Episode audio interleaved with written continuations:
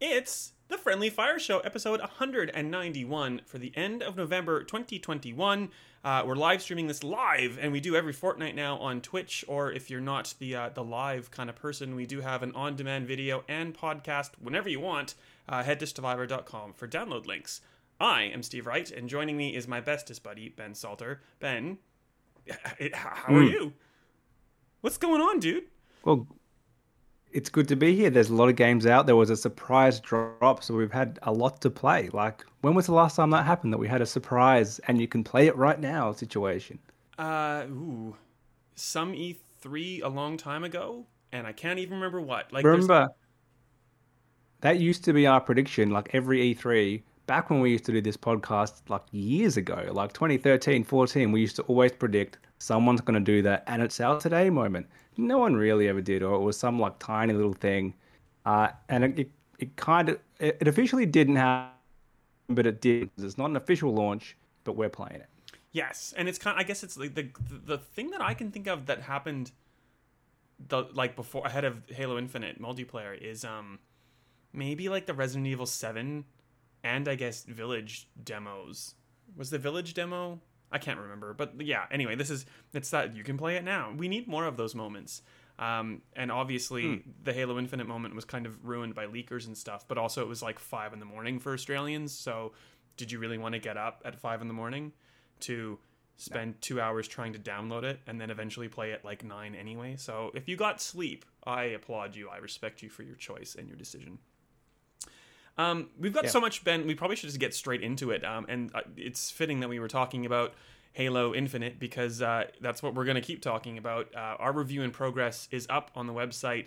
Uh, we've we've started looking at uh, multiplayer. We've also started looking at uh, some of the campaign because I've had an opportunity to preview uh, the first four or five hours, I'd say, of, of Infinite's campaign, uh, rather than doing because it's this weird like half a game is out, half it isn't. We you know, there's no preview. It's just a review and it's going to roll, uh, and that will obviously finish and, and conclude ahead of uh, the eighth or probably 9th December in Australia release of Infinite. Yeah. So I've been babbling, Ben. How about we start with multiplayer anyway? How much have you uh, been playing since since we uh, had it dropped on us? Probably like almost a fortnight ago. Uh, yeah, well, we played together for a while, and I've dropped in a few times since then. So I've only played one ranked match for the achievement, and then I'm out of ranked. I'm just a, a, uh big team battle and quick play kind of guy.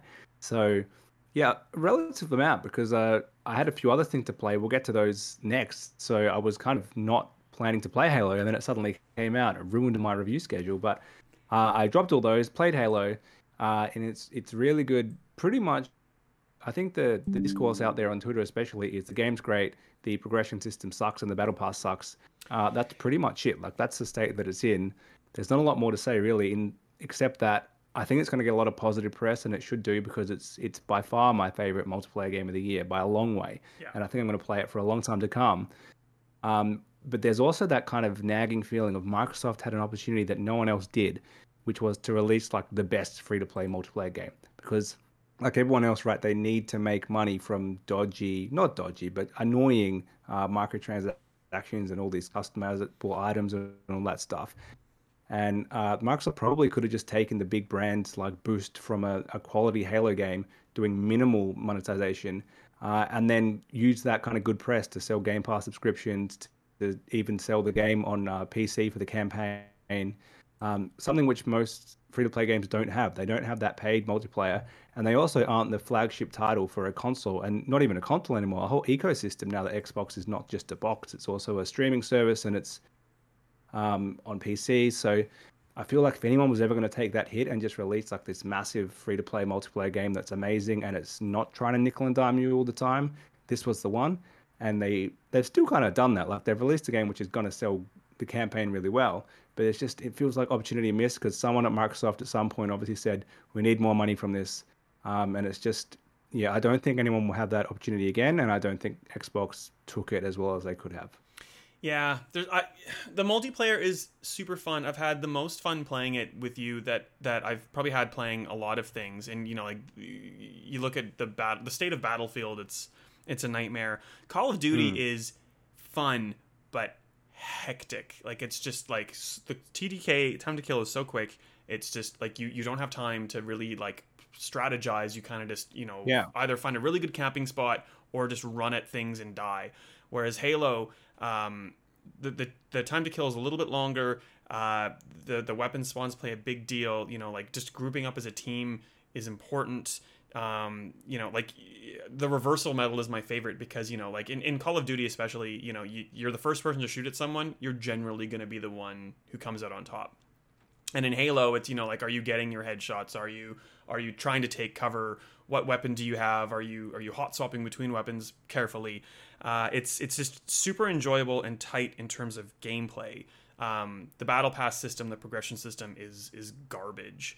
Uh, and it, you know, like it's me, Ben. So there's achievements tied to the the battle pass and the progression system um, of yeah, well, of, yeah. Of note, yes. um, there's one to complete a battle pass, which is like hundred levels.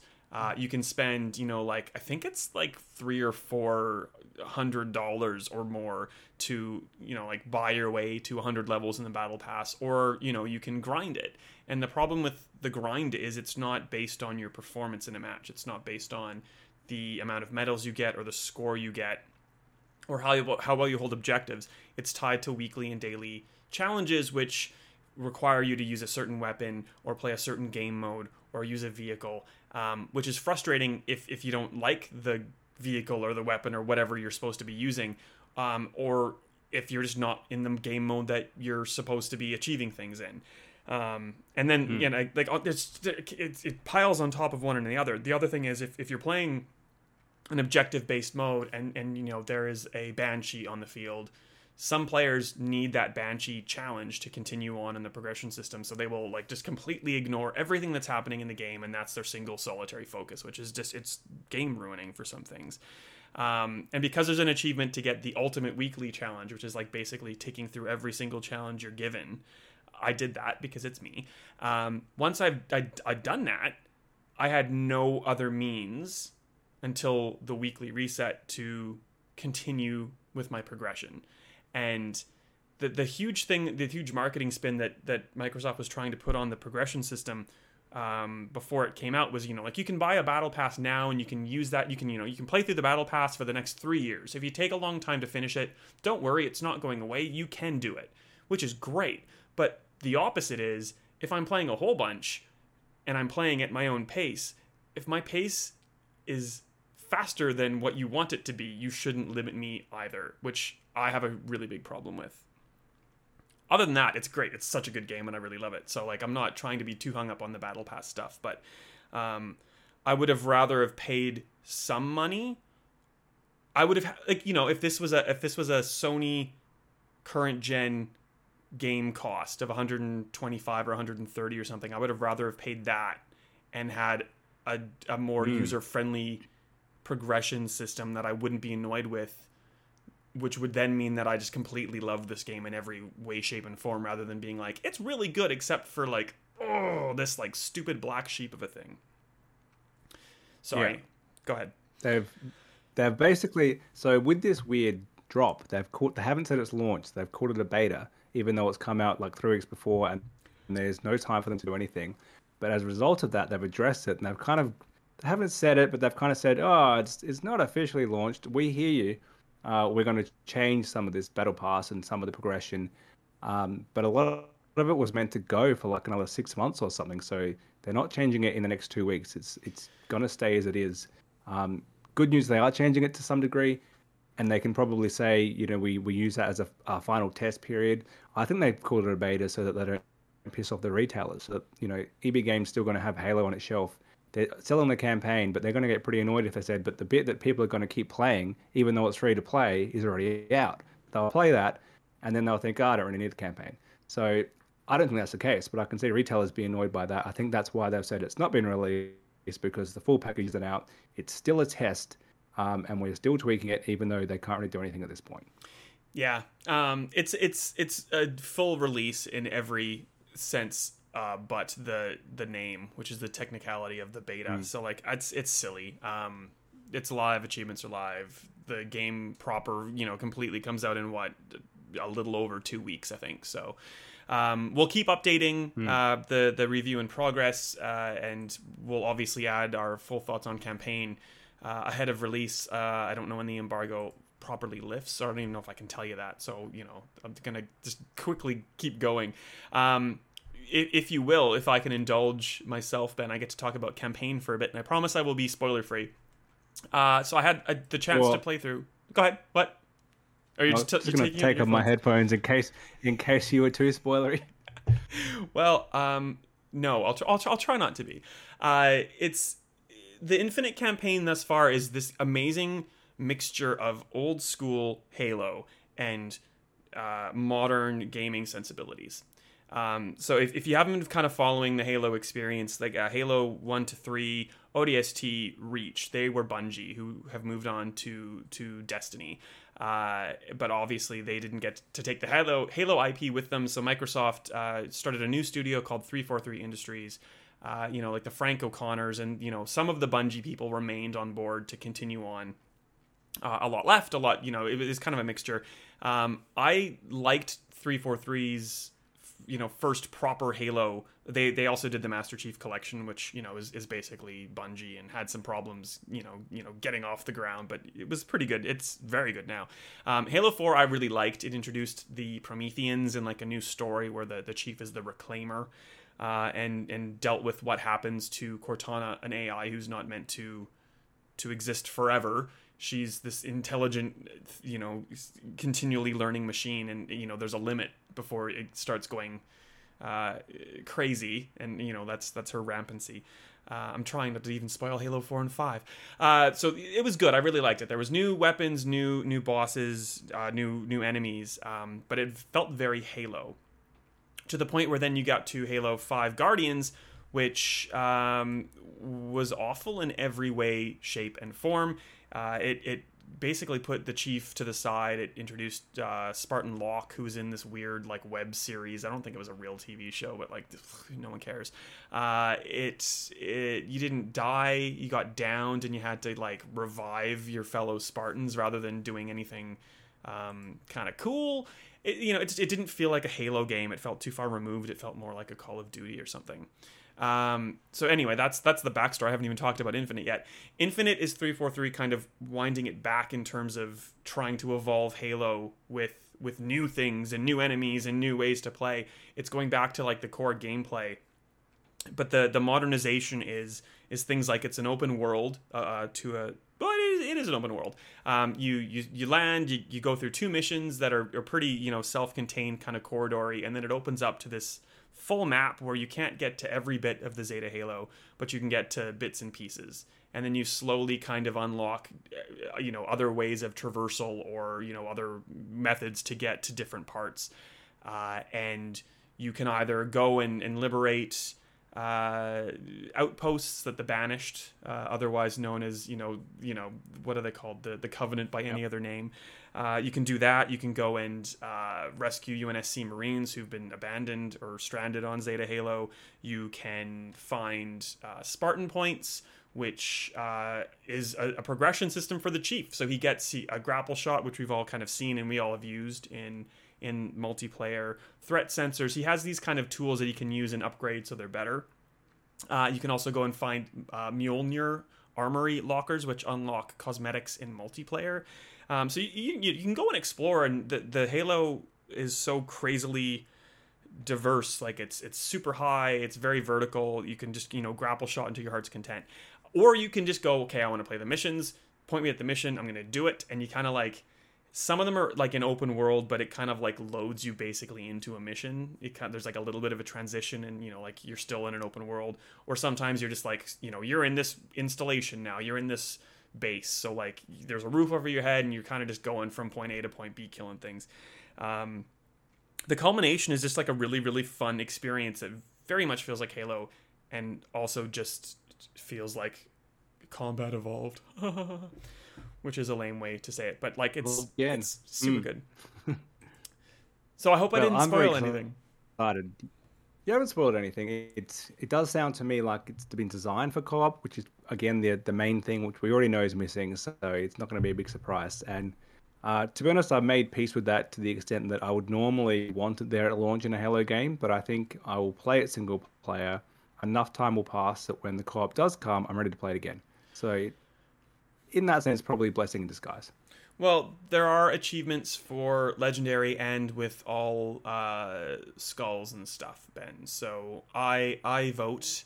Um, it's it's hard enough on normal in some respects, and sometimes it's just kind of a little bit too easy with like all, especially as you get better with the grapple shot and stuff. It starts to get a little too easy. So if you're watching the live stream right now, um, this is gameplay from Heroic, which which stepped it up. And this was like mission two. It was pretty early on, but it was like you could tell the difference in challenge. So I'm sure Legendary is going to be hard, which is good. That's like that's why you play Legendary Halo because mm. it is challenging. Unless you're like you know the guy who has the mate that the mate just stays like really far back on the map and you just keep using him to respawn, um, which is a viable strategy. But um, uh, talking to three four three, they were saying you know like it, it's it's meant to be difficult. Legendary is is meant to be challenging. Yes, you're all saying that you're using the grapple shot exclusively, but you know, with with legendary that shouldn't be an option. You're going to need to use the threat sensor to figure out what's happening. You're going to need to use the shield boost to kind of like, you know, boost you w- when you need it. You can't just rely on the grapple shot, which to be to be honest is exactly what I'm doing playing in normal and and heroic because it's just so much fun getting from place to place hitting an enemy and like just zipping to him and punching him in the face. Like it's a super fun to the point where I forget that I'm lacking that always on skill in multiplayer and finding myself kind of like muscle memory hitting RB and not doing what I want because I'm not superpowered chief. So like that's that's mm. what I want to finish on. I guess. Sorry, I'm, I'm talking for so long. Um, the campaign does a really really good job of making you feel like you you are like this super powered spartan and i don't know if that was always the case in halo proper but like master chief is supposed to be this like genetically engineered superhuman man in this like super heavy, super powerful suit where he can jump and throw and leap and things. And like you, then you play Halo and you know like fall damage. Like you've barely like fallen off a thing and you die because you know it's too far. So th- this you can go to the highest point in the map and you can just jump and sail down until you hit like the lowest point in the map and you're the Master Chief. So it doesn't matter. You can pick up the power coils that are in multiplayer and you can throw them at people. Like you you feel like you are Superman and that's awesome. And like Halo 4 did a really good job of that. I think Halo 5 ruined everything because of that like armor lock thing like oh i got downed i just have to like crouch here until you hold x over me um but it yeah it's it's super good ben i can't wait for you to get to play it it's great and obviously we'll talk about this more to it. As we go on i've talked yeah. far too long uh, so now you get to talk because i've not played the original versions nor these ones. Uh, we're talking about now Pokemon Brilliant Diamond and Shining Pearl. So please take it away. Mm. Yes, well, these are the games that I, well, one game uh, that I put down to play Halo. And so I had my first review in progress for ages, mainly because of playing Halo. But I did get around. I finished it on the weekend. Uh, it's it's good, but it's not as good as the other remakes. So pretty much, this game was not made by Great Game Freak, who make all the Pokemon games, because they're working on Pokemon Legends, which comes out in I think that's still coming out in January. I just assumed it would get delayed, but I don't think it has been. There's it still hasn't time. featured in this week in delays. As of yet, yes, exactly. Uh, so it's been outsourced to another company. Um, well, I'm not sure it made Pokemon games, at least not a mainline Pokemon game. And it seems like what they were trying to do is make a very faithful remake of uh, the DS games, which came out in Australia at least in 2007. So 14 years old. And I just feel like previous uh, remakes were all about bringing um, generations one, two, and three up to the current standard of Pokemon games. So in this case, that would be Pokemon Sword, Sword, Sword what am I calling? Sword and Shield. That's the one. Um, the English, and one. that's not the case. Yeah, that's right. Almost forgot that. Well, they were cool for a second. Um, and so they were like the first kind of 3D style, more immersive, very emotive, a lot of um, kind of character driven Pokemon games uh, and more like what we expected from a the long elusive kind of handheld to console game. And we finally got it on the hybrid system. Um, and this kind of loses that. It goes back to like the 3DS and slash DS style, like that top down camera. Um, the characters all look like they have no emotion at all, like they just kind of blank stare you the whole time, and it just loses that that kind of character-driven emotional side. So it's the first remake which feels like it's back where we were, which kind of defeats the purpose of doing a remake because you could just play the DS games. They're not that out of date. It's not like going back to the first gen Game Boy games, which are originally for a black and white slash green and white system. Um, so yeah, we're just they're good, but they just don't have that same level of, of need and necessity as the uh, the prior remakes up until now. Feels a little bit like a we can sell 20 million copies of this, so let's do it, um, and then let's use that to springboard into our new kind of spin-off mainline Pokemon game. Um, and if that does well, great. If it doesn't, we've had this remake as well. So uh, Nintendo have a system here. They have a blueprint. They've done really well in the past doing this, kind of making a new game a few years later, remaking an older one. I'm sure it will sell well. It just doesn't feel as necessary um, as the previous one. So that's Pokemon. It's... Not so brilliant, but not bad. Diamond and less than Shining Pearl. it's weird because like yeah, it's it. in, in in the in the world in the in the time of like a, a Grand Theft Auto trilogy, which we'll talk about in a minute, and and even like a Mario mm. Party Superstars, it's yeah, like is it a cash grab? Is it a, a, a, a decent thing to have and to have to have reintroduced to the world? And and you know of, of those three, it sounds mm. like two are two are a no, and Mario Party, surprisingly perhaps, is a is a yes, which is weird. It's a banger. it's not a cash grab in the sense that we knew it was coming, right? So they've remade gens one to three, so four was the next obvious thing to do potentially because four was already a DS game, so it already had a lot of those kind of modern or more modern style features. And the DS and the 3DS games were basically the same thing. Like they followed the same blueprint, very similar. And so going back to that style from the Switch step up just feels like we haven't really progressed like those other ones did. So yeah, it'll sell well. People will like it. Uh, if you never played the originals, I think they're easier to play in that there's less Pokemon to remember. Like I know most of these ones, so that's just me being old. Like there's there's less um, and I did play the originals, so there's that there. There's yeah, there's there's some fun there. It's quicker. It's much quicker to get through because all your Pokemon now gain gain experience from the very beginning, and you can't turn that off like you can in every other Pokemon game. No. Um, I like that because I don't want to play for 40 hours. I just want to smash through it. Does mean you're super overpowered like straight away. So, you know, um, the enthusiast Pokemon players will not be into that at all because it's just too easy at, at some point and they try to balance it by making some of the gyms harder, but it's it's similar to another game we'll talk about later, and it's it kind of feels like no one really tested that. Like it was in theory that will kind of fix it, but it doesn't really. Like you're you're too overpowered. It's too easy. It's really quick. Uh, I don't mind that, but I think a lot of people will think, why am I bothering? Uh, it's too easy. So yeah, that's that's always the risk with Nintendo games these days that they they go too far on the let's make it really accessible. Let's let's make lower skilled players come in and be superpowered straight away, and then it, it alienates their more hardcore, who really are their, their biggest fan base. We all know that the average Pokemon player kind of looks like me. They don't. They're not a, 12 year old like.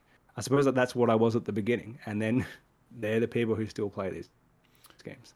There you go. Hamish is here and says the podcast is totally poggers, and I don't know what that means. So, like, you're you're the age of a, a Pokemon player. I'm the age of a someone who's too old to have even been a Pokemon player. So I don't I don't know if that's good or bad. So maybe this is just broken on Twitch and uh, who knows. It's fine. Um, hi, hi, uh, Hamish. Uh, I have no interest in playing Pokemon. I'm really sorry, but good for good for Pokemon. Fine. Let's move it along. what else did we play? Uh, oh, you I've, played something. I've played Bright Memory Infinite, which, uh, if, if you've played Bright Memory, which was uh, introduced at the same time as the PlayStation. Nope. Well, yeah, the PlayStation 5 and the Xbox Series S and X, uh, which is it's on Xbox and PC.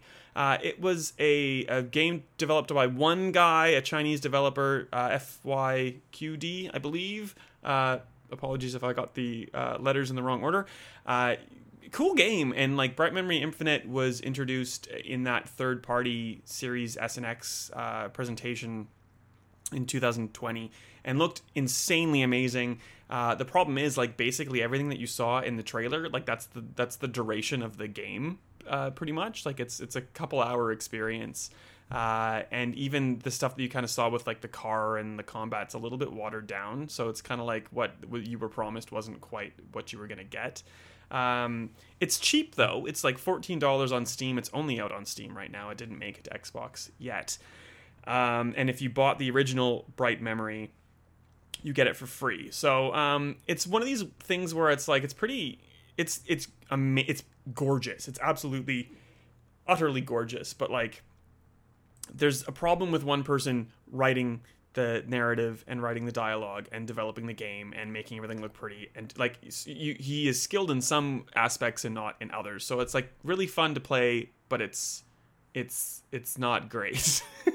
Um, but it's cheap and if you need like a thing to kill for three or four hours and you don't mind spending like 15 bucks do it. Um, so like it's yeah it's i don't have much more to say about it to be to be frank. Um, it's it's a really cool Yeah. looking thing but it's not yeah it's it's not that memorable to be honest especially timed in november alongside all of the things that are highly polished and crazily good so So bright memories are not so bright anymore, is what you're telling me. and it's certainly not infinite it's like bright memory four hours so take from that what you Well, will That's all right. I'm happy with the four-hour game.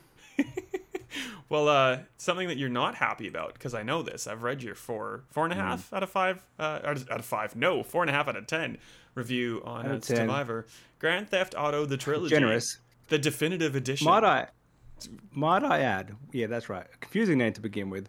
One of the first 4.5 out of 10s. Everyone else co- copying me. All these people with their cop outs of oh we only and we too only got this game on release day because Rockstar Rockstar knew that they were trying to polish something that was very un- unpolished and sneak it past. Uh, and a lot of people went with oh we need to play it for ages. I could tell you. Uh, and I wrote this review after about three hours with each game. I played them many times before, and I even wrote that at the start to say this is not a review of the game, just of this package, this remastering, and it stinks. Uh, in hindsight, probably a generous 4.5 because they should have known better. It's just it, it's it got that high score because the underlying games I think are still good, even though they're so dated. And the whole point of this remaster is to bring them more in line to what you expect now, so you can play them. And so it's those control tweaks that your brain's not just going to die because it doesn't make sense now. And those are there. So like controlling, you know, accelerating braking with the triggers, having a camera on the right stick, uh, a lock-on shooting system, uh, bare minimum, but they do mean you can now play. So I compared this to the um, PS2 original versions on PS4, actually running on a PS5. Uh, you can't buy those anymore. um, they are just the PS2 games emulated but upscaled. So they don't actually look that terrible for such old games, but they're pretty blurry um, and they, they're hard to play because they just don't make sense to your brain. But Fair they're enough. probably better. They run better, uh, and that's weird because it, it just doesn't make any sense how you can you can get 20 year old games, uh, remaster them, and have them run so poorly. So um, the rain thing, yeah, that was a big thing. A big deal got made out of that, and fair enough because that rain happened within two minutes of GTA 3. It's in the opening, uh, like when you're breaking out from the the van at the start, and when you're actually, it looks weird there, but when you're actually playing, it blinds you. Like it's it almost makes the screen white to the point that you can't see what you're doing. I just don't understand how anybody thought that was fine. Um, so to wind it back, this is made by Grove Street Games, I think is correct their name. grove It's a street new name from for the san developer. andreas yeah That's it. They are the same developer who made the mobile ports of GTA. So uh, GTA 3, Vice City, and San Andreas have been on mobile for like 10 years. So the Switch version, which by all reports is way worse than the Xbox Series X version that I played, um, is not the first time these have been handheld. They've been on mobile for 10 years. There's always been a problem with those games in that they were compromised to some degree to run on phones. phone. Like they 10, just didn't t- a work 10 as years well. ago phone Yeah. not like your phone now not like my handy Yeah. like folds in half phone like an old phone Yeah, like an iPhone five or something. So they were, yeah, they just there's loads of videos on YouTube. They're kind of funny to watch some of them be like, what were they thinking when they made these? Because they just had odd choices in them that, that ruin things. And unfortunately, those versions are the base. They didn't go back to the PS2 or better yet, the PC and Xbox versions. Um, they started kind of in a bad place for a very small team. Like I don't really get why Rockstar picked it. It's not their fault. They're a small developer. Uh, it's not entirely their fault. Partially, mostly Rockstar's fault. Um, small developer, mainly make mobile games. probably not ready for this scale. So they've done a lot of AI upscaling, which again has been highly publicized. Some of it works pretty well. Like if at a glance, moving really quick, the environments do look pretty good for 20 years old. It's just when you actually stop and look at it, you see roads which are not aligned, you see signs which don't make sense, you see that um, yeah, there's just heaps of stuff like that. But on the whole, like the environments, the vehicles, they look okay. They kind of look like what I expected from a remaster of such old games. We weren't getting a whole remake really, um, but then the characters look weirdly out of place. Like they've been AI generic kind of model styled. Um, and they all look, they just lost their character. They look like someone's put on a filter, like a Snapchat filter over everyone, and said, make like a PS2 parody character. And a lot of these are parody characters already. Like they're, they're people from those eras, from the 80s for Vice City or um, was kind of big at the time.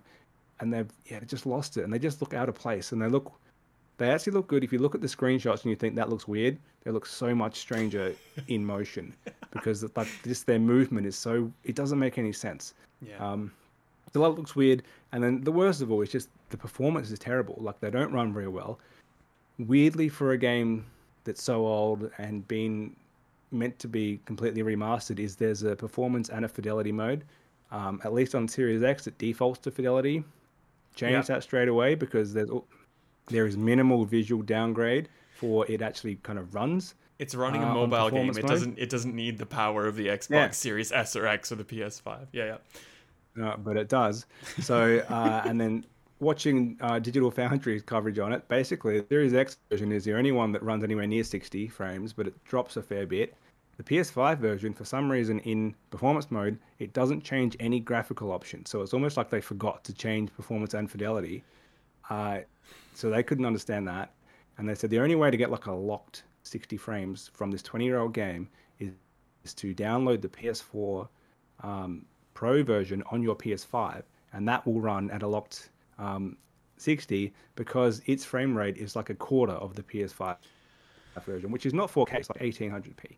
So it's it's just a mess from that point of view. Lots lots of glitches, falling through the world, stuttering. Um, I haven't had any crashes. That's the only good thing. Um, and then there's the the styling changes, like um, uh, Gaetano pointed out to us he could see the whole map of San Andreas and saying, I don't remember it being so tiny and weird. And that's just a, we can remove the fog, but that was also there as a styling thing to to give you some sense of immersion in this world, which is, in my mind, GTA San Andreas is the biggest world I've ever played a game in. I think that's my 2004 mind. It's it's not accurate. There are Battlefield kind of, 24 you know, this, maps, 2042 maps yeah. that are bigger than San Andreas now. Yeah. but I liked keep I liked that memory, and that the curtain's been lifted, uh, and they probably didn't need to do that. And the whole thing is, I think pretty much I had a running theme in my review of it. It's just very that'll do, like that. Someone's already said this looks better, and it, you can play it now, and it does look better uh, that's good enough. It just it's missing that polish and that care that we got in things like Mass Effect. Um, and if you go back to older games like the um, Tony Hawk remasters and the Spyro remaster and the Crash Bandicoot remaster, so they're PS1 games. I wouldn't expect this to look that good because they're such small scale. They got a, a bigger visual overhaul. Yeah. But I would expect it to have the same level of care and the same, same level of polish and someone to have actually play tested it.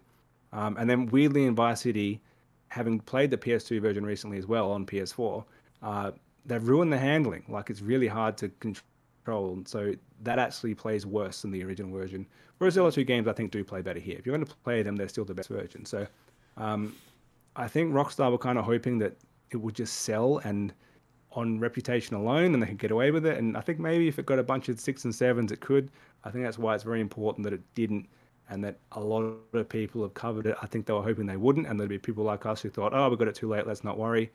Um, there's enough backlash now that they've actually responded, weirdly saying uh, unexpected issues or something like that. Yeah. There's no way these are unexpected. Like they they knew. Uh, I think what they thought unexpected that you would care and that you would consider not buying these games. Uh, the good news is San Andreas is on Game Pass, so you can try it without actually having to buy it. Um, but yeah, disappointing. I hope that they at least get fixed to the point that the, the glitches improve so they become more playable. Uh, I think the rain effect has been fixed at least in San Andreas, so yeah, uh, some degree of hope. But it's just a I don't understand. Like they announced these games three or four weeks before they released. Why? Why not just say because someone uh, at Rockstar must have played it? GTA 3 Yeah, had an anniversary. That's out why. Because it's like you know we just have to get it out there, which is stupid. Like d- delay things if they need to be delayed. Absolutely. And But do you know what? Vice City has a 20 year anniversary next year. A weird to consider that games of such scope and reputation and magnitude and importance to the industry came out a year apart. And then San Andreas was two years later. And now look at like they can't get something right. now it's GTA um, 5 for the next 50 No years. remaster. So You'll maybe get Yeah. GTA 6 So- soon. Who cares? The thing that really annoys me is that they're called they've, they've called these the definitive edition where clearly they're not the definitive edition and they went the they No. being rockstar went the extra step of delisting the old games from from from digital platforms to the point where the pc version was so broken they've reintroduced or they're starting to reintroduce at least on the rockstar launcher and maybe on steam i don't know um, the the original Yeah. pc versions of the games so so really the original versions are the definitive edition versions proper because they're the ones that actually work and the new ones are just rockstar trying to push things out the door so you buy it again I, like it, yeah, it's, Yeah. it astounds me Well, the thing is, those games were always somewhat glitchy, so there's still there's room to improve, and that's kind of what we thought would happen here.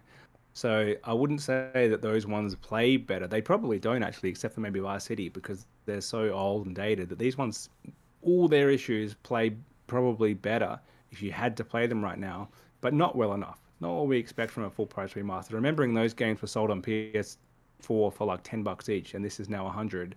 So it's just yeah, it's it's not what we expected. It's not what we wanted. It's not what these games deserved. So if they were going to do it, they should have done it properly. I think they knew that. They should have delayed it to next year. Yeah. Well, speaking of games that should have been delayed, uh, if, if you're if you're watching live right now, sorry, behind the curtain, uh, you're not going to see, you're not going to listen to this right this second or see this right this second. But if you're watching the on-demand video or listening to the podcast, it, perfect segue into uh, Battlefield 2042. Uh, we're going to get Luke Lawrie to, to replace Ben. We pre-recorded it. Uh, We're, we're uh, uh, like same same kind of thing. Ben like a 4.5 out of 10, like just straight out of the gate. Like Luke Luke knew it. Luke Luke didn't hesitate. He didn't do a review in progress. He just went this is this is garbage. And uh, the internet took about a week to kind of follow suit and realize yes everything he said was like completely accurate. So uh, the next 20 minutes or so in in the on demand stuff is going to be luke. If you're watching uh, live we're going to just tack that on the end uh, so ben can keep on with his with his day. Luke Lawrie, the genius that you are, uh, a correspondent, a correspondent for Stevivor, why not? Uh, the host of the Gap podcast, and all around just generally amazing Australian. Now back in Australia, welcome back. Uh, you've you've been overseas for for quite a while. I'm rambling. Luke, hi. How are you? First of all, Doing great. How are you? good. Thank you. You're you're here with me as a recording because because you took the lead on Battlefield 2042, and I I feel like you're the best person to speak to it. So I'm basically going to shut up for once and step aside and just let you uh, constructively critique the game. Let's say. Well, I feel like you were more than welcome to jump in. You were there as well. Um, so this was a online review event hosted by EA, where we got to play Battlefield 2042 across uh, three nights, um, four to five hour sessions. We were told, which ended up being more like nine hours. I think I put together. Um, so they had like presentations and, and uh, you know slideshows and trailers that we'd already seen 30 times and that sort of stuff uh, sort of sprinkled throughout and then a bunch of downtime and that sort of thing um, but yes they basically put us into into predetermined squads of four players uh, which also didn't go down too well um, it was a very poorly run event just uh, like it was I don't know. Like I've been to a bunch of review events, and it just felt like there was a bit too much sort of um, hand holdiness going towards it, and it just didn't go their way when they tried to do it in that particular fashion. Yeah. Um, I, I totally anyway- agree. I think I think uh, they they had the best of intentions. It was just kind of poorly organized. Immediately, you could see the journalists just like scramble to different groupings. Um, I was supposed to play with you, and I, I, I kind of let someone who was taking review do it. And I got to, I got to play with uh, Duty and David Smith and uh, Omi from Checkpoint. So I had like a really good group anyway. But it was yeah, like no one stuck to their groups. Uh, the presentations were, were way too long. We just wanted to play. And then on the other Mm. side, when like, and we'll get to Portal, I'm sure. Uh, or was it Portal? When we got into like, is it custom games that are through Portal, or is that just custom games? Yeah. yeah, yeah. Um, Yeah. Like they they basically said, oh, we, we've set up this thing to play like COD, basically. And it wasn't like play for five or ten minutes. Yes, we understand it. It's like play for the next hour. It's like I'm I Yep. I'm gonna go and make dinner. I'm gonna go and like start the wash. I'm gonna go like I get it. I don't need to play for 45 minutes. Sorry, Luke. I cut you Yeah. off. No, no, and that's the thing, right? Is that it seemed like they didn't want us playing this game. Um, and as we played more of it, that kind of became a bit more apparent, I think, is that yes, they wanted us playing this as little as possible. Um, unfortunately for them, I've played a lot of Battlefield uh, over the years, like a lot of Battlefield. It's it's kind of like my main go-to multiplayer game with my friends, where we jump in and we play a couple hours and uh, cause a ruckus amongst all the other people in the server. Um, so I've got a lot of experience in these games, and so uh, when I jump in and I can play, you know, ten hours of a game, I can sort of see where the problems lie or what is good, as opposed to uh, you know spending another thirty hours with it. But at the same time, I've also played a bunch of the um, the closed beta, uh, which we had some hands on with that, and they also did like an open beta leading up to this. So I'd, I'd had quite a bit of time before that as well um, to sort of experience like what the game is about. Anyway, um, so And, we got to see All Out Warfare Yep. as the first mode, uh, which is Conquest Breakthrough, uh, returning basically fan favorite mode of the, the, the genre. Uh, Conquest, where there's a bunch of capture points. You need to capture as many points as you want. As you do that, you bleed the enemy team's tickets out. Um, the big change here is that they have introduced multiple sectors that have uh, more than one control point that you need to capture in order to say that that is your sector. I I think in theory it's a really good idea, but in practice you can sort of game it a little because it's like, well, why would I go capture that point with three when I can just go capture the single point and really do the same sort of thing that these other points are doing?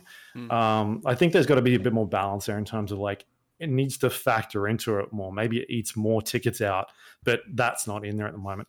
Um, that's probably the biggest change in terms of conquest, um, aside from the introduction of specialists, which is kind of like their attempt at doing a hero shooter.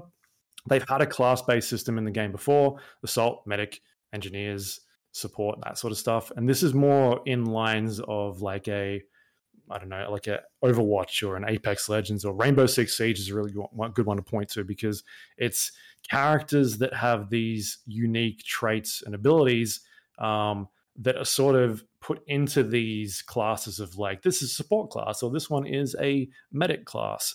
Um, so, for instance, there is a medic who is able to revive anybody quite quickly, um, but she also has a syringe gun that can fire darts and hit other players, and that will start healing them. Or you can even fire them at the ground, which is uh, How I would do a it. whole other thing. Like uh, playing this game more, we've come to realize that it's like you can heal yourself using that syringe gun, but I've come because I've played so much as medic. It's actually quicker not to heal yourself and just shoot the floor Yeah. um, and run over the dart Stay in the because AoE. the animation takes so long. Uh, but that's a whole other thing. Anyway, so they've introduced these specialist list classes that sort of uh, allow players to play different roles, and they've all got different abilities, that sort of stuff. Um, and then the other mode that we played in All Out Warfare was Breakthrough. Um, didn't go too well during the preview event, at least, because it was extremely lopsided in terms of the defensive team won like every single round that we played. Yeah. It could have been put down to the fact that everybody was new, didn't know what we were doing, but I looked at it more of a uh, imbalance issue because it just seemed like you had so many bodies, 128 players in these modes, trying to control uh, all of these points an attacking team, uh, and the defensive team could just basically respawn as much as they want and just throw as many players into one area to stop the other team from capping the point. And so we ended up playing that mode and uh, not progressing past the first area every time we played it because the defensive team just always won. And we got to the end of that um, session, which we didn't play a lot of it, but they basically everybody was in all chat being like, just let them cap it so we can see the end of the other half of the map. or And so- asking like are are we like who's on which team like trying to figure out if like somehow like all the all-stars were on like the team Yeah. that was winning all the time like uh, that that day that first night i didn't win a single match and i, I think we were in different Same. games at, at certain points but like i'd never Sure. progressed past the first round i was always the attacker and i never won and it was just that thing of like like you were saying the other team can just instantly respawn get a good vantage point snipe or you know like just get a good shooting angle on people who are spawning running for two or three minutes as his battlefield just to get like headshot and die like oh start again um yeah, frustrating is is the easiest way to describe it it was just like four hours Yeah. of bashing my head against a wall and it's like It's like it a me? mix is it the game anyway I think it's the game. I think it's the game. It's an imbalance problem. Like there should have at least been, like I've played these types of modes in the past, where they, whether they've called it rush or um, some of the other the sort of modifications of this idea in some of the like Battlefield Five, um, where it works a lot better. But this, whatever was going on here, was just a, a, a balance problem with the map. Um, anyway, uh, so that's all out warfare. Um, basically the the three pillars of the game are all out warfare hazard zone which is their pvp ve mode um, this is basically like a escape from tarkov or uh, hunt showdown if you played that that's a really good pvp ve game Yep. and it's a, a collection of squads up to 32 players looking for data drives on a map collecting data drives uh, eliminating ai players and trying to eliminate other squads uh, while extracting at a zone which only appears twice during the round. And if you're able to successfully extract with data drives, you get dark matter credits, uh, points that don't mean anything um, in, a, in a game. Yeah, so basically, you use, you use these points to buy new weapons that you take into the game with you, and it's persistent um, characters. So if you survive that particular round or that match, you leave and you get to leave with your things that you've acquired and your um, the weapons that you went in there with and then you start the next match and you're able to buy even more equipment whereas if you get eliminated you go back to a fresh character with nothing and you've got to buy everything again using that dark matter credits it's dark matter credits right or am i That just making sounds that right. up it's a silly name i played like one match and then my internet went down Yeah. so that was that was a fun it sounds like something that they that they looked at the division and was like the dark zone. All right, let's call them dark matter credits, and so that's the thing they decided to go with. Um. Anyway, I think it's More a cool idea. It's. go ahead sorry i keep I was talking going to say, you. I think. No, that's okay. Uh, You can interject whenever you want. Was Um, gonna- it was more fun than, really has, than, than All Out Warfare. That's all I was going to say. Uh, It's out. You you talk now. That's yeah, like it's a cool idea. It just it just doesn't. It's not executed properly. Like there's again balance problems. Um, uh, playing a lot more of it now, like vehicle, or even playing it then in my review, I wrote that vehicles were overpowered and they're still overpowered because you can jump in a vehicle uh, with a minigun on the back of it, basically reverse it up to the extraction point, and nobody can hit you because they can't shoot the windows, and you've got a giant minigun. Um, these things take about four or fi- five rockets to, to hit and kill, uh, and that that's if you've taken rockets in with you because you've got to buy them and have the credits. Um, and this is where the specialist system sort of plays into it.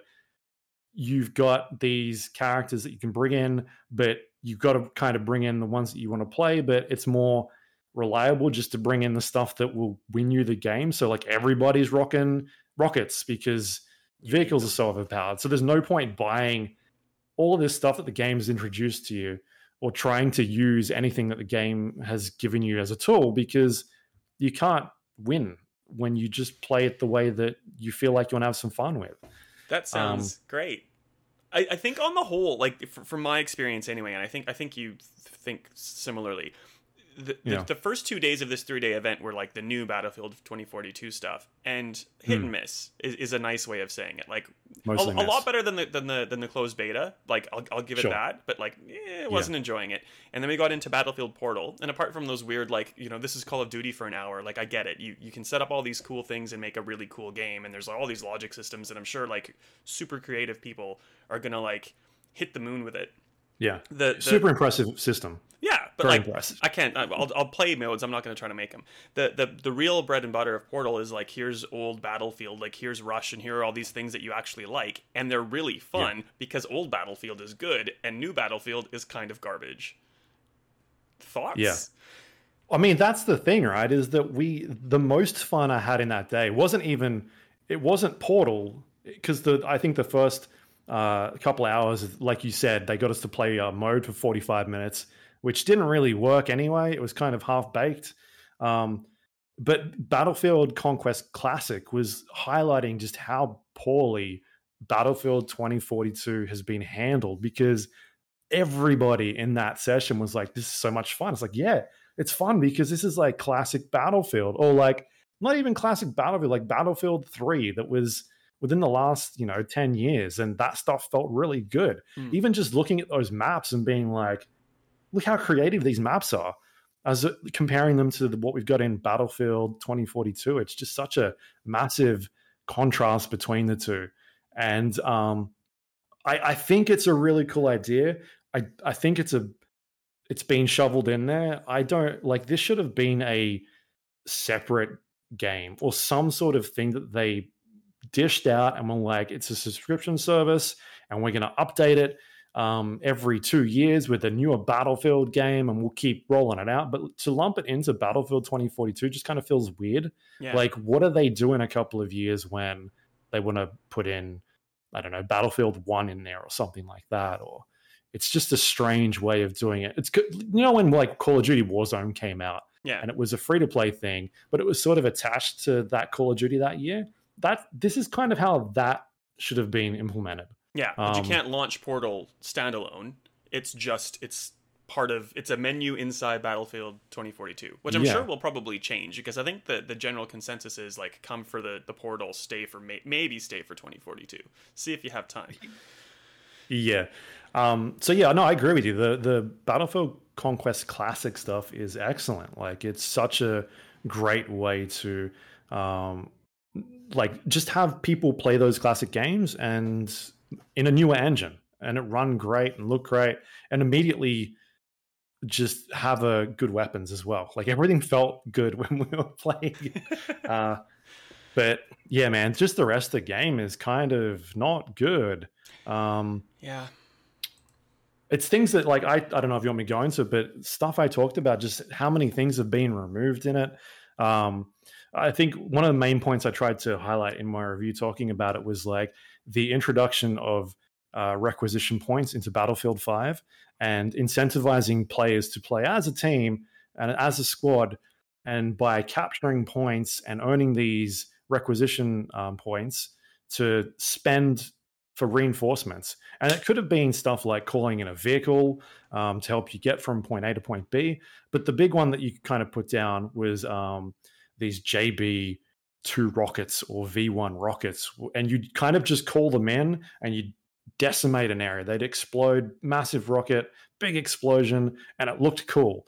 And they've basically gotten rid of that entire system, um, which reward players for playing the objective.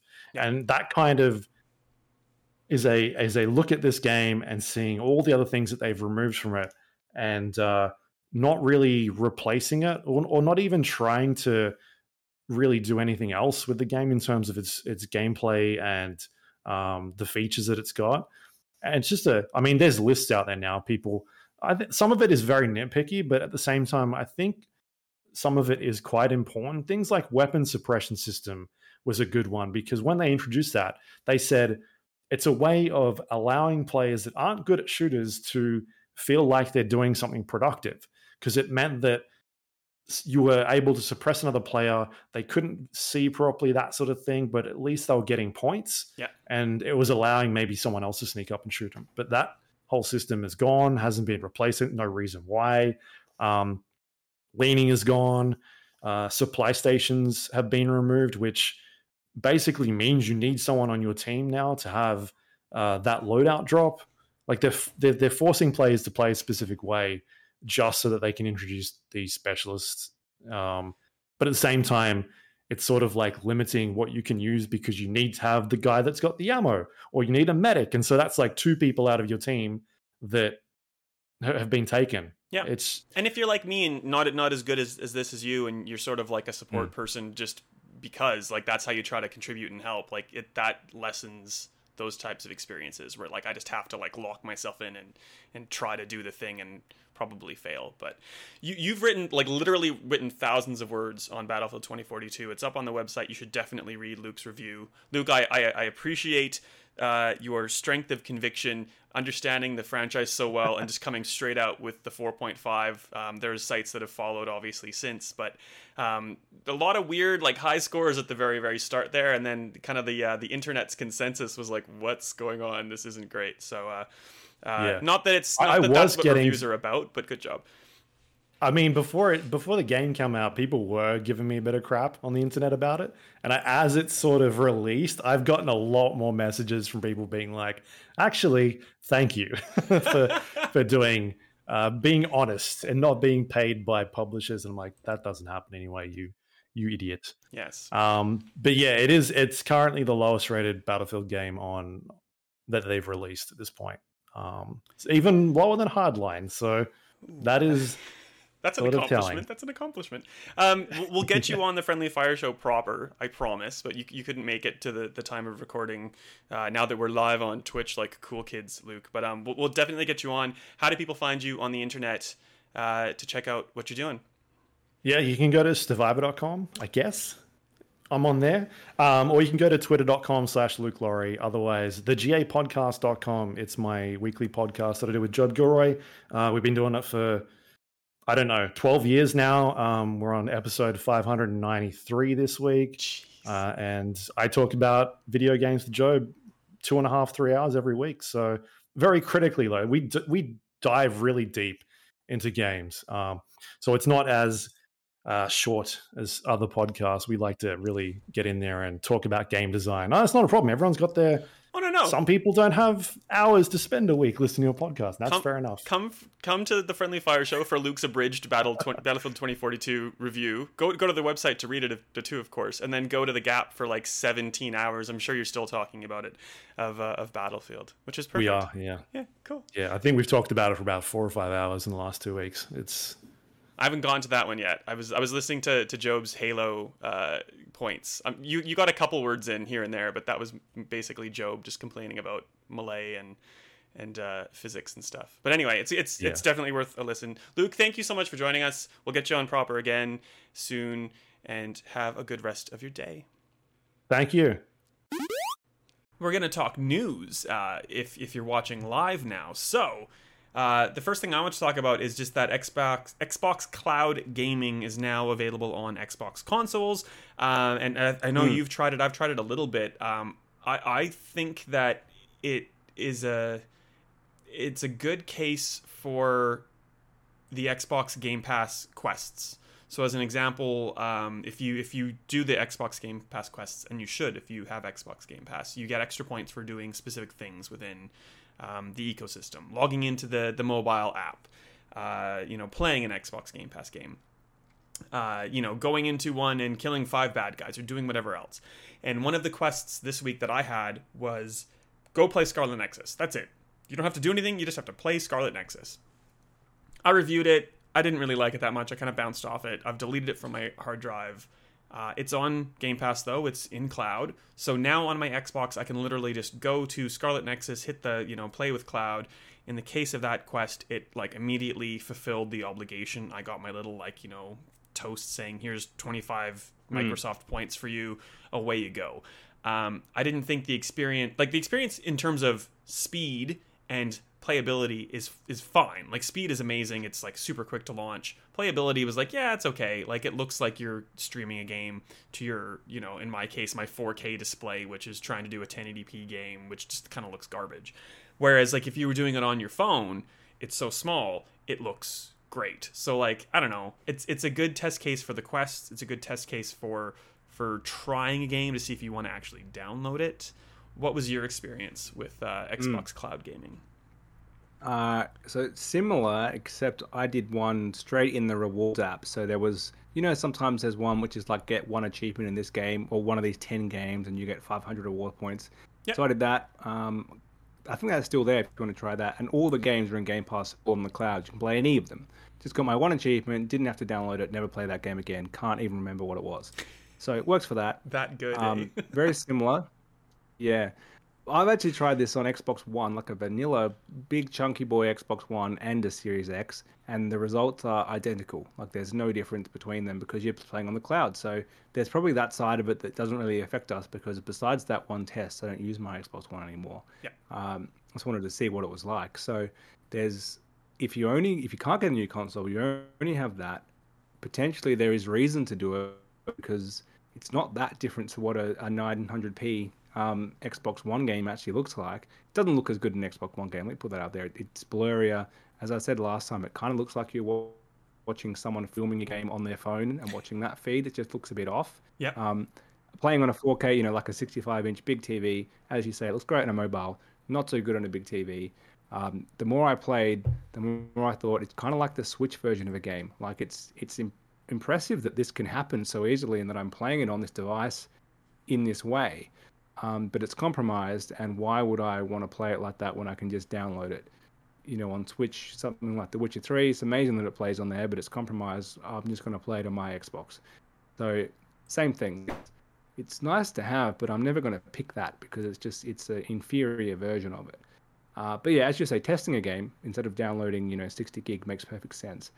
Um, the weird thing on Xbox One, as far as I could tell, you couldn't play any Xbox Series X exclusives, and there there aren't many to test. So the one I was testing was Flight Simulator, not available to stream. I don't know if it is at all. no, um, not yet. But it certainly was. Soon. So yeah, that's the reason. So that's a real what I really wanted to test. Could I see a Series X only game running on an Xbox One um, via the cloud? That's that's Is the the useful thing. is the medium? Uh, but that's not that's on Series S too, though. Yeah, well, Anyway. it's not on Xbox One. I don't know if that's on if it's streamable. So, um, Forza Horizon was, but that's obviously an Xbox One game as well. Yeah. So not really a useful test. Um, Something that. but yeah, it's, I- it's go ahead. Sorry. good technology. But yeah, it's Something good that- technology. I'm not going to use it a lot though. Now I can talk. Sorry. Something that uh, Phil Spencer said, uh, me, me mate Philly cheesesteak uh, has said is that you know like this this, and I'm sure it will be Microsoft's intent eventually to replace like a console with just like an internet box that streams things.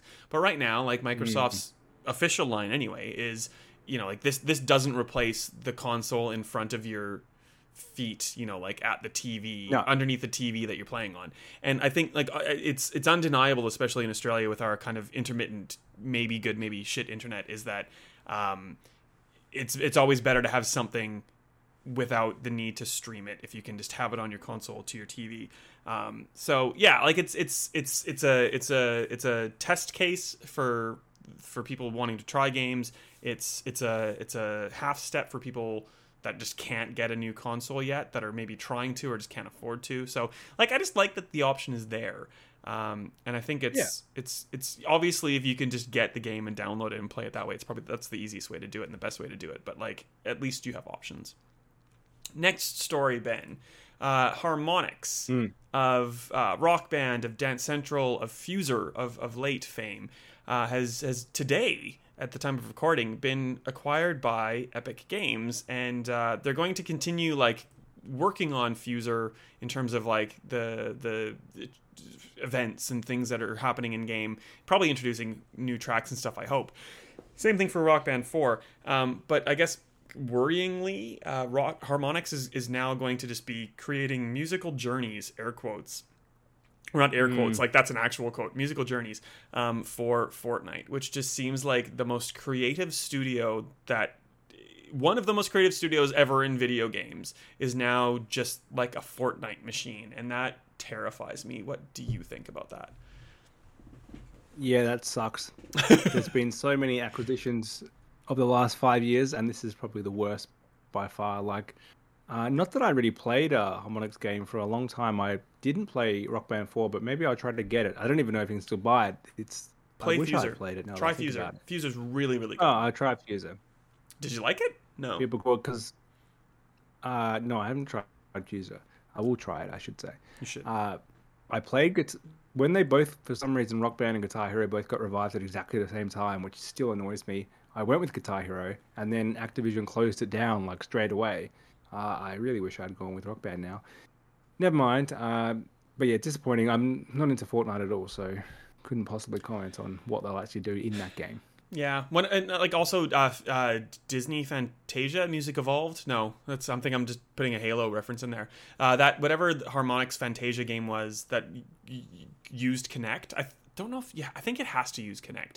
Super super good as well. Just mm. like really creative. You feel empowered. You feel like if you're not like a music maker, you still feel like you can be a music maker. It's they're really inspiring games. I really, really like them, and I love the passion behind. Like everyone I've met at Harmonix is just like the nicest. Like, like they're in it. They're in it for the the craft, which is like so wanky to say, but like so true.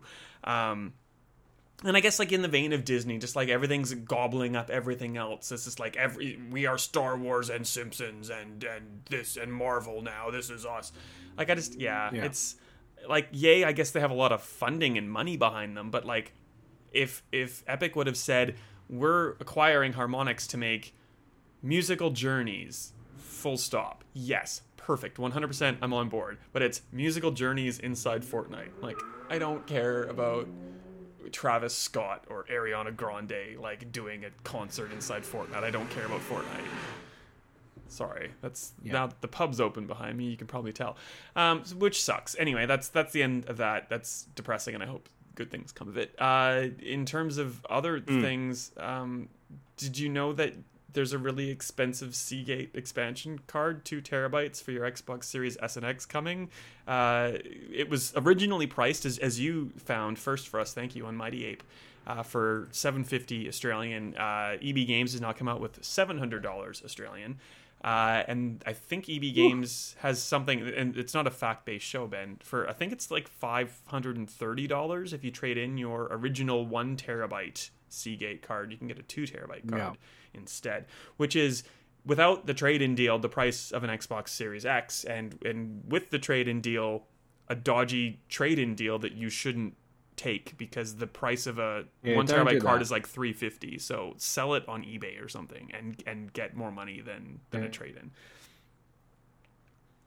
yeah annoying because i really want a two terabyte card if it was like 550 i probably could have convinced myself into spending way too much on it then 700 can't do it uh, that is a terrible trading deal too which is probably expected, but EB actually had good deals for when the console launched. Like I got 420, I think, effectively from One X, um, and then that paid off a fair chunk of a PS5. So decent deals. Now they're giving you almost nothing for that one terabyte card. As you say, they're worth a lot, and these are plug and play cards. So that is the advantage that is over PlayStation, allowing you to use more options.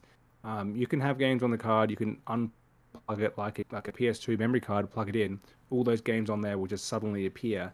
It doesn't even care unless you're playing a game. It doesn't care if you just rip it out. There's no getting cranky that you didn't eject storage or anything like yep. that. So I would suggest if you are going to upgrade and you're a wealthy man, um, keep the one terabyte one. Then you've got yourself three terabytes of storage cards. Either if you're in conversation to do this, you probably have two consoles anyway. If you don't, um, just leave like your BT games on the the one that's unplugged and plug it in when you need them. Like it's better than selling it for that, or go sell it on eBay for two fifty. And if you're a super super patient person, get a like an eight terabyte or a twelve terabyte proper hard drive, which you can't play games on, but you can move things to and fro. And and if it, it takes a long, it takes a while if you're going to a hard drive, not an SSD. That's but okay. Do it. And like it, if you're gonna sell your one terabyte card on eBay or something, obviously the people have to own the licenses for it. But you could you could potentially get a bonus kind of thing going like uh, one terabyte card on eBay with uh, Forza Horizon 5, Halo Infinite, Grand Theft Auto, the trilogy, oh, yeah. definitive edition pre-installed. Asterisk need Say, licenses to play games. But, yeah, maybe well, maybe on. that's important to people. Just pre pre-install only games that are on Game Pass. Sell it like that. The top Game Pass games already installed. That's a good business idea, actually. Oh, we should we should do uh, that. Yeah, Let's no, I have like a, I have a one terabyte card. Yeah. Oh no, can't afford it. One. Um, and then I've got my like 12 terabytes of hard drives attached. So to be honest, it's not enough space, but it also is at the same time. That's full. The console's full. But by the time I need to download something else. I look at the two storages combined and I think what can get moved across that I'm not really playing right now. There's always plenty of stuff that can go, and only a couple of times I've actually moved them back because I've realized I didn't want to play that. And yeah, it takes ten minutes. Moving Yeah. between internal and the storage card takes like one minute. Um, but yeah, it's manageable. Two terabytes would be better. That'd probably be the sweet spot. Having three all up for the console would work ideally for me. That's why I was thinking about upgrading. But at seven hundred dollars, I think they will sell very little. To the point where I'm not even sure like your EB and your JB is going to stock more than one at a time, or it might even be like a special order. Like I don't see them moving very many at all. It's I was yeah same boat. Really considering it is way too expensive. I'll just be frugal in my uh, data management really because uh, I can't justify it. That being said, Microsoft, if you're listening and want to you know like make sure Ben and I can you know test these properly to make sure they work well, we'll happily happily do it. Um, we're running short on time though, so let's get into the last bit of news that I wanted to talk about, which is the online Xbox Museum. And I'm saying online Xbox Museum because, you know, like there's probably Xbox museums out there. This one's online, it's for you. So it gives you uh, a history of the 20 years of Xbox, but it also gives you a history of Halo, which launched at the same time as the Xbox OG uh, 20 years ago, almost to the day. We're, we're a week or so late. Uh, but more importantly, it kind of, and it might, you know, mileage may vary, gives you your own uh, personal Xbox history. Um, now, Ben, I'm going to talk quickly. I'm going to try, see how, see how this works live. I'm going to try to launch my uh, my own Xbox museum that you probably can't see, but Oh, Twitch can luck. see. Oh, look at this. It's working. It's working. Mine, mine crashed a bunch on my phone, so it, I think it's better on a desktop potentially. Well, There it's you yeah, go, and, and it's like lamely the metaverse, and I like hate everything about the metaverse, but like whatever, it's the metaverse. So um, it's it's cool. Like it gives you the the obvious history of Xbox, but it gives you your own history as well. Um, there are some problems in just I guess data collection to begin with. The first thing is you know like it's it's saying that I've never played an original Xbox. Well, I don't have the original Xbox in in my uh, my uh, ownership any longer, but I still have my my copies of Buffy the Vampire Slayer and Buffy the Vampire Slayer Chaos Bleeds. Um, so like I've played the original Xbox, it just doesn't quite remember that. It's uh, saying I logged in to you know Xbox Live in 2006, which was definitely on my 360, but I didn't log into my 360 until two years later. Uh, which is, is strange. Like it's it's you know Oh, like yeah. the, the data is a little bit flawed, but it's still just really cool, and it's like a nice little personalization of of your Xbox experience. I can you know go and find out that I've played Destiny way too much, and I love it. Um, and like crazily enough, in my experience, Ben, um, I I'm, I'm, I'm totally bragging about my gamer score. I have a gamer score of like six hundred and seven thousand at the moment. And I found out just by kind of looking at the stats that almost 200,000 of that gamer score is from the last two years just being in lockdown and you know having a little less to do than than usual which is Yeah, fascinating and horrifying at the same time so um, did you have any cool Yeah. like things about your own experiences that you know the, the Uh, museum is highlighted for you Well, it's similar to you. Like, I wish it would just give me data instead of having to run around, but I get what they're trying to do. Some of it's clearly wrong, but some of it did bring back memories that I think are right. So, uh, back when I used to work at MMGN, we used to play FIFA every day at lunchtime on my gamer tag. So, my top three most played games are FIFA 12, 13, and 14, and maybe 15 as well. Uh, that's because we used to play it daily. Um, and then, weirdly, my next most played game is uh, Foxtel for Xbox 360, which I used for a two week free trial and then never again. So I'm pretty sure I would have played a game more than that besides that one. So never mind. I think there's things like that which are a bit quirky. It said my first played um, Xbox Series X game was Forza Horizon 3. So not 4, but 3, which I'm Oh. certain is not an Xbox Series X game because it was delisted in September before the console even launched. So that's not right. The same thing where some dates didn't match up between my first Xbox Live and my playing on 360, which had to be the same time. Like, couldn't have played on Xbox Live before 360, but apparently I did.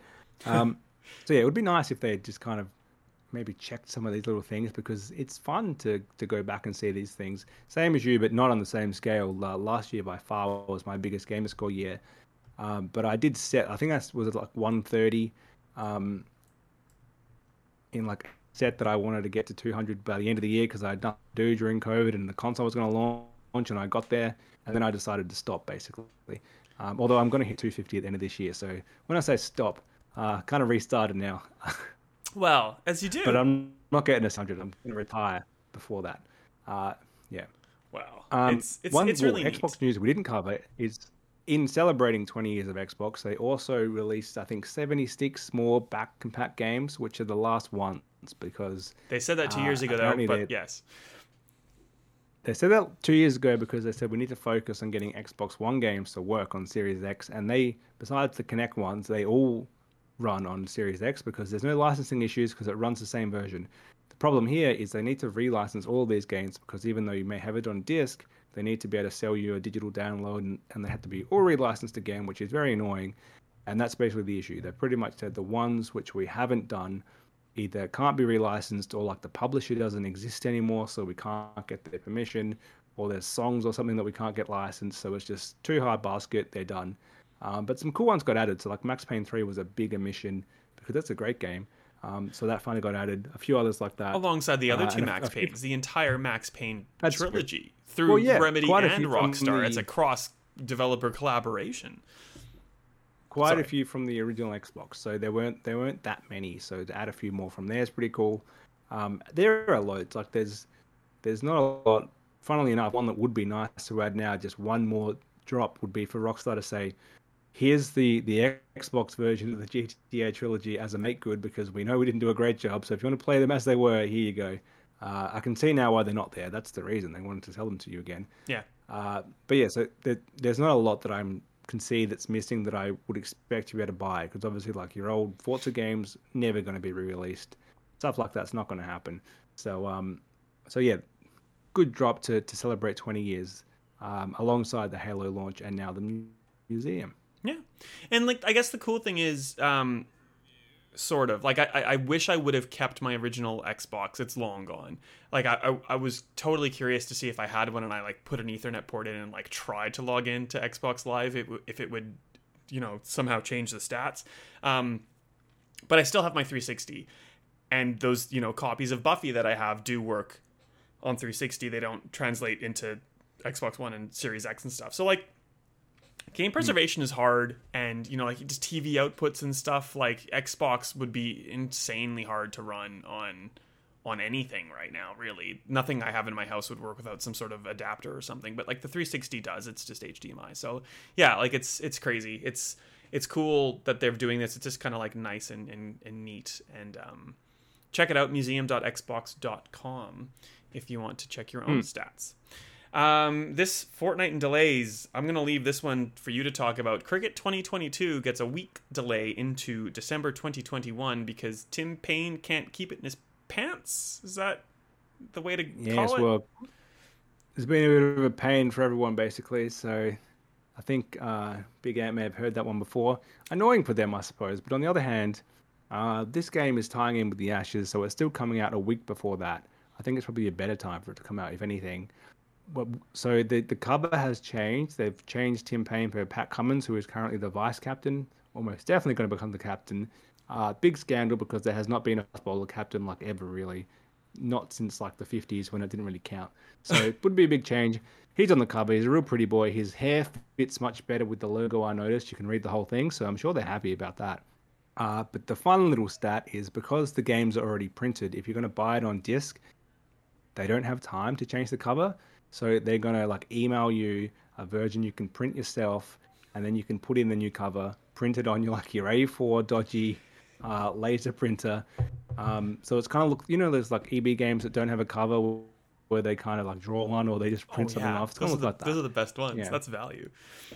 Um, Yeah. I can't wait for the person that doesn't have like the right ink cartridges left in their in their printer. So the pretty boy is just basically like red or green or something, whichever like bit of ink Yeah. is left in the cartridge. Perfect. Um, Call of Duty But Wars. So Sorry. who buys a disc anyway? So it doesn't matter. No one buys a disc. So the little icon on your console is going to have the correct badge now because they've delayed it a week to do yeah, that. yeah, it's it's gonna have that correct badge because it's delayed a week because the assets couldn't be updated in time. Uh, Call of Duty Warzone, the Pacific map, which is tied into Vanguard, uh, is delayed into December as well. I don't have anything else to really say about that. That's just a delay. We cover delays as part of a regular segment. Cool. Uh, Sadly, Halo Infinite co-op campaign, which we've talked about wanting to play, uh, is delayed until Mar- uh, May 2022 because that's the start of season two. Uh, now that season one has been extended to that time, uh, Joseph Staten said that you know that's that it was it was always supposed to come out with season two, and season two is now May, so that's when you're getting it. Uh, Forge is coming in season three, which doesn't have a date, which is sometime further into 2022. So like, if I don't think anybody's really hanging out for Forge, to be honest, it's it's more the campaign co-op in May, Yeah. which which sucks. it. Shucks, it sucks, and shucks, it shucks corn. Um, that's it. It is bad. Like I think, I guess if I'm trying to put a silver lining on it, like I think we're all gonna gobble up Infinite's campaign 'cause it's really good, um, and it's a nice kind of palate cleanser to forget about all the specifics, and then you know like when you and I hopefully jump in you know to to knock out legendary in may like it'll it'll be a fun experience that feels less repetitious than if we just Yeah. did it straight away. Though i'd still like to have done it with you next week or next two weeks from now or whatever. But anyway uh, Six Days in Fallujah, which is that uh, high wire, trip wire, Ugh, uh, vitreous. I don't know, whatever. It's it's a, a game that is inspired by Oh, yeah. real world events that take that took place in Iraq. Uh, that was trying to tell the story of all these people, but omitting like the use of white phosphorus, which was a uh, potentially a war crime, you know, like, and then was like, oh, we're not trying to be political, and then it's like, oh yeah, we're absolutely political. How do you avoid that? Like that, that one's been delayed probably just because of complications in how they were trying to present the game rather than COVID. So that's 2022. Anything you want to say about that? Nope. Cool. Saints Row, August 2022. Uh, still saying adamant that you know if, even if you know diehard Saints Row fans who want dildo bats aren't crazy about this like realistic reboot. Too bad. That's what you're getting. It's coming out in August, delayed because of COVID. Now, that one I believe I did call a few episodes ago when we looked at the February slash March release lineup for next year, and something else moved into Saints Row time. Elden Ring or something. It was like there was just too many things in that week, and I thought Saints Row's one that's got to go, and go it did. Well, fair enough. And then Pragmata is the last one. It's a Capcom game which had like a little girl who is seemingly looking like she's a little girl uh, robot or android or something. We don't know anything really about this game, but it's delayed now into 2023. It was supposed to come out next year, and since we hadn't heard anything about it, it kind of makes sense that it's needing some more time to to one cook and two be marketed. I guess. So that's the thing. That's fine. Never even heard of it, so Wow, it looks kind of cool. It's like Capcom's uh, Cap I Capcom's doing some neat things, and then you know some weird things as well. Anyway, um, if you are listening to the podcast or the video on demand, that's basically it. Ben, how do we find you on the internet? Uh, I am Ben underscore Salt on Twitter. And how do we find you? I'm S Wright AU. Uh, we will see you in a fortnight from now. Uh, thanks to Luke Lawrie for jumping on and talking about Battlefield 2042. If you're on the live stream, you haven't even seen that yet, so strap yourselves in. That's coming up right now. Otherwise, thanks so much. We will see you in a fortnight's time, pretty much. Yep. Yeah. All right. All things Halo. Yes. it. Oh, yeah, pretty much. All right. We will see you next time. Otherwise, here's Luke Lawrie if you're live.